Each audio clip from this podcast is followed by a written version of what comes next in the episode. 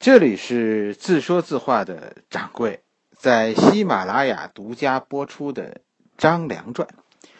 今天咱们讲《张良传》的第十三回：戏下分封。我的这个鸿门宴，看来 还是有争议的，是吧？我觉得这挺好。历史啊。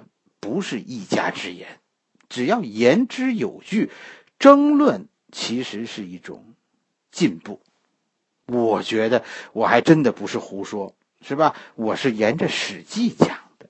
我说的这些观点，其实这些事件《史记》中都有，并没有说哪个事儿是我编的，只是说以前这些故事的组合方式和。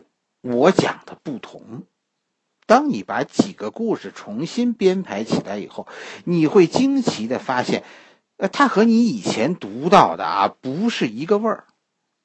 你觉得这很奇怪吗？这事儿不奇怪。你说你的两个朋友吵架了，你听谁的？是不是？你听谁说谁就有理，都是那点事儿，分你站在哪个角度说，对吧？历史就是这样，基于同样的史实，你可以有完全不同的解读。说还有吗？是吧？鸿门宴还有其他的解读吗？当然有。我们以前看到的历史，基本上是站在刘邦的角度去解读的。我们现在这个三国版的鸿门宴是站在张良的角度，还有。项羽的鸿门宴呐，还有范增的鸿门宴，那项伯他难道就不可以有自己的鸿门宴吗？谁规定的说说只有刘邦的版本是唯一正确的视角呢？凭什么呀？我要和小孩子们说，不是历史枯燥，是你太缺乏想象力了。不是说历史简单，是你把这个事儿想简单了，你的思维啊已经开始被固定了，这样不好。将来你失去的是独立思维的能力，你失去的是逻辑推理的能力。我我看到在微博里有朋友质疑说，说史官们为什么要下这么大功夫，说说编排鸿门宴呢？我跟你说，老刘啊，《史记》中是老刘讲的这个历史啊，太霸道。老刘为什么一定非要统一大家的这个说法呢？恐怕刘邦的这个功夫是非下不可。刘邦后来和项羽打起来了，对吧？刘邦的一个说法就是，刘邦当时给自己找的反对项羽的理由就是，我拥护楚王。是吧？项羽他他反对楚王，所以我们打起来了。你看，这些相信强者为王的人，这帮陈胜们多无耻。陈胜说说给项燕报仇，项梁说给给陈胜报仇，项羽说我是陈胜的死党，刘邦说我要给楚王报仇，他们嘴里就没有一句真话。口不对心，这帮人。刘邦说自己要给楚王报仇，这这纯粹是胡说。其实你有这个经验吧？是吧？说谎是一件需要高智商的事儿，因为早晚会穿帮。于是就有了这个说法，是吧？当你说出第一个谎言以后，以后你要不断的要要靠说谎来圆谎。你明白为什么要编鸿门宴了吗？刘邦现在拒绝承认曾经和项羽就反楚这件事达成过秘密交易。好，当初项羽反楚是你和项羽达成的交易，你支持项羽反楚来着？你现在说你拥护楚王啊，要为楚王报仇，这不是自己打自己的脸吗？这个事儿。我们就说到这儿，因为确实有些话真的没办法讲给小孩子听。鸿门宴的真相，这就是其中之一。我们这些大人，咱们听听就完了。鸿门宴以后不久，项羽就掌握了大局，进行了西夏分封。项羽此时的身份是楚国的侯爵，但在这个世界上，最终起决定作用的不是你是谁，而是你凭什么是谁。实力才是决定一切最关键的因素。就是这样吧，一个侯爵现在分封天下了，西夏分封。西夏是一个地方，这个地儿叫西夏，在这里。楚国的侯爵项羽对天下进行了分封。我们以前听故事啊，讲故事啊，对这具体的十八路诸侯，我们其实呃讨论的很少。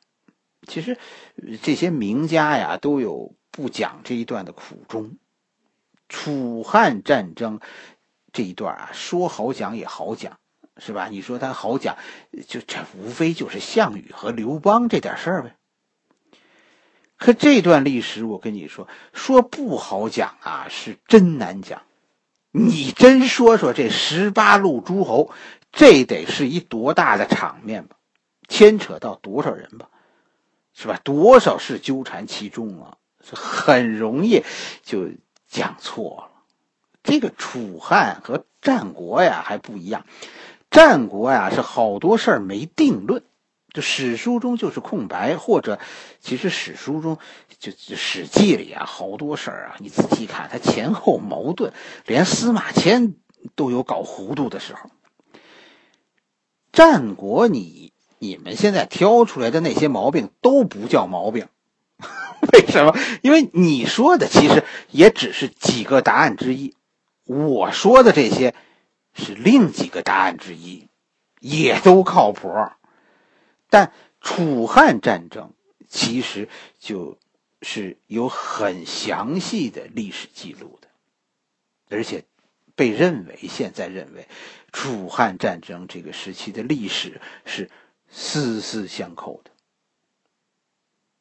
我是准备壮着胆子，咱们讲一回。是吧？以我一个小商人的身份去干一次大专家们都不愿意碰的话题，咱们说说这十八路诸侯。我试着给你呈现一个全景，就是项羽和刘邦对决，其实是在一个军阀混战的背景下进行的。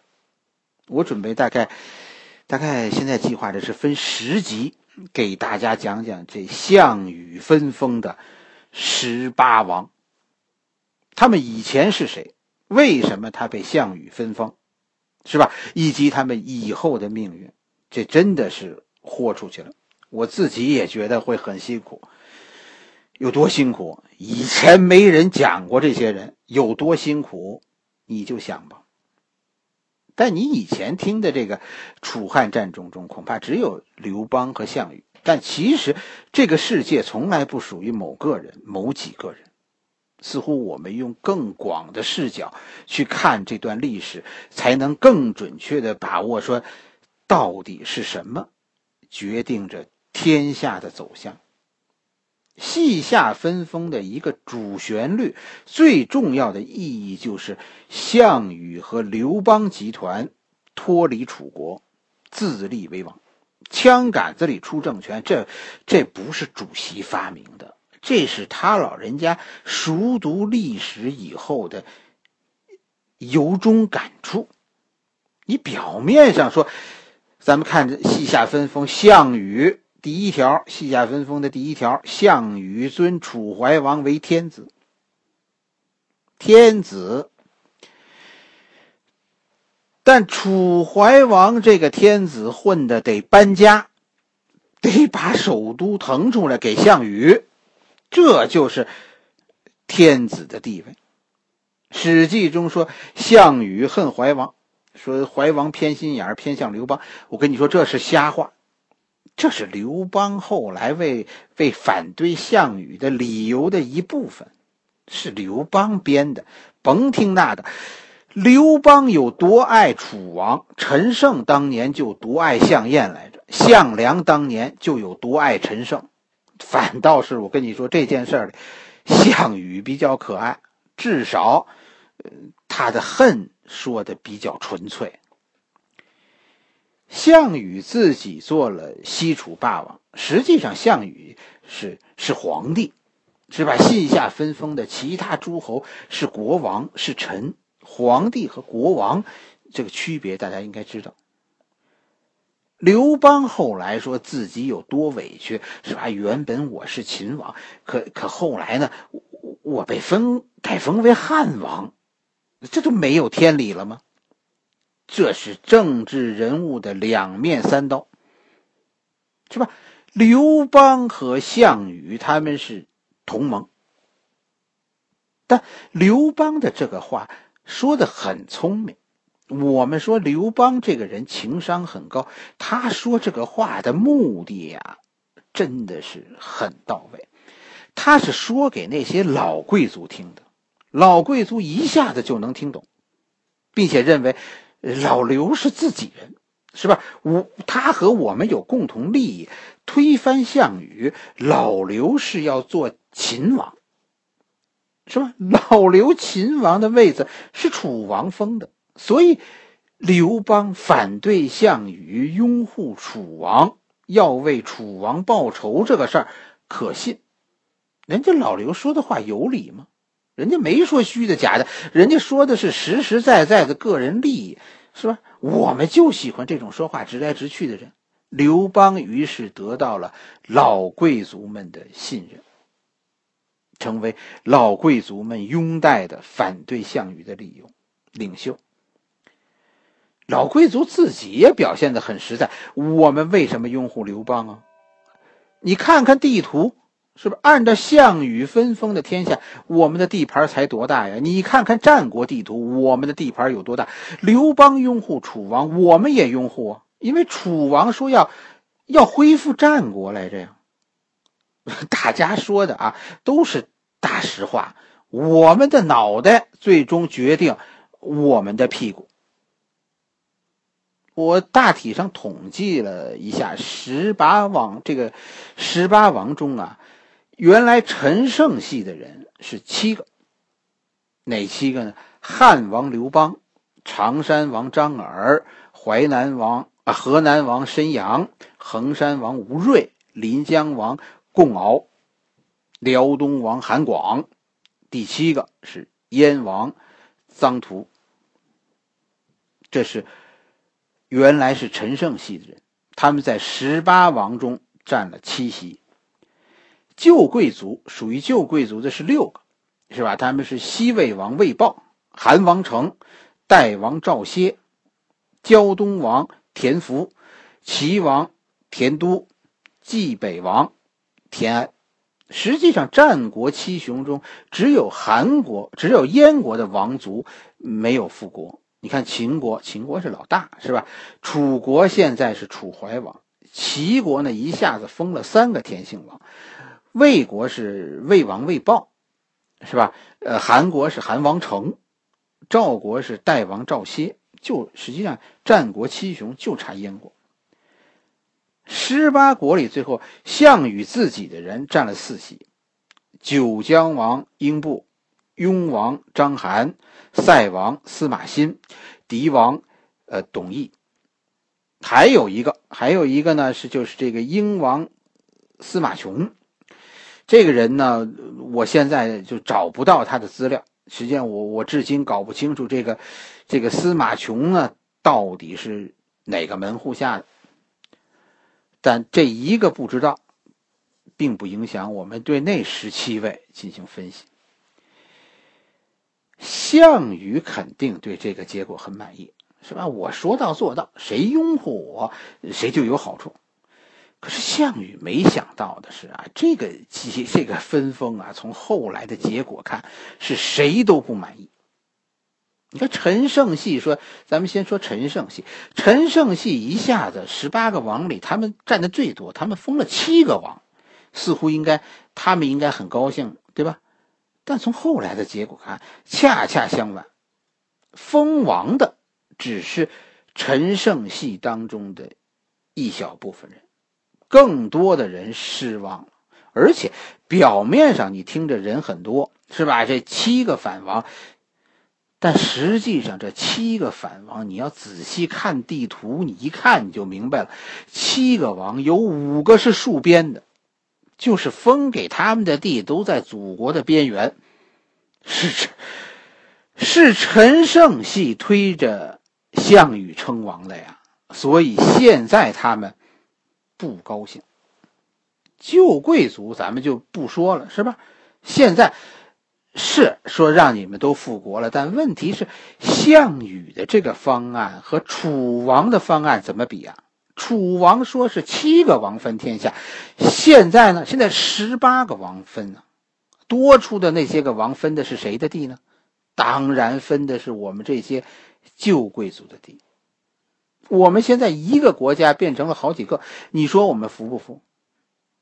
所以其实项羽啊这件事情，就对于老贵族们的这个事情，无论项羽怎么做，怎么封。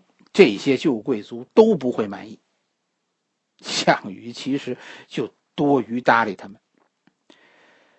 最终，就连项羽封的自己人中都有不满意的，是吧？后来你看《史记》，英布就不满意，凭什么封我到边疆呢？是吧？英布和项羽的叔叔项梁是战友，现在被封到九江王。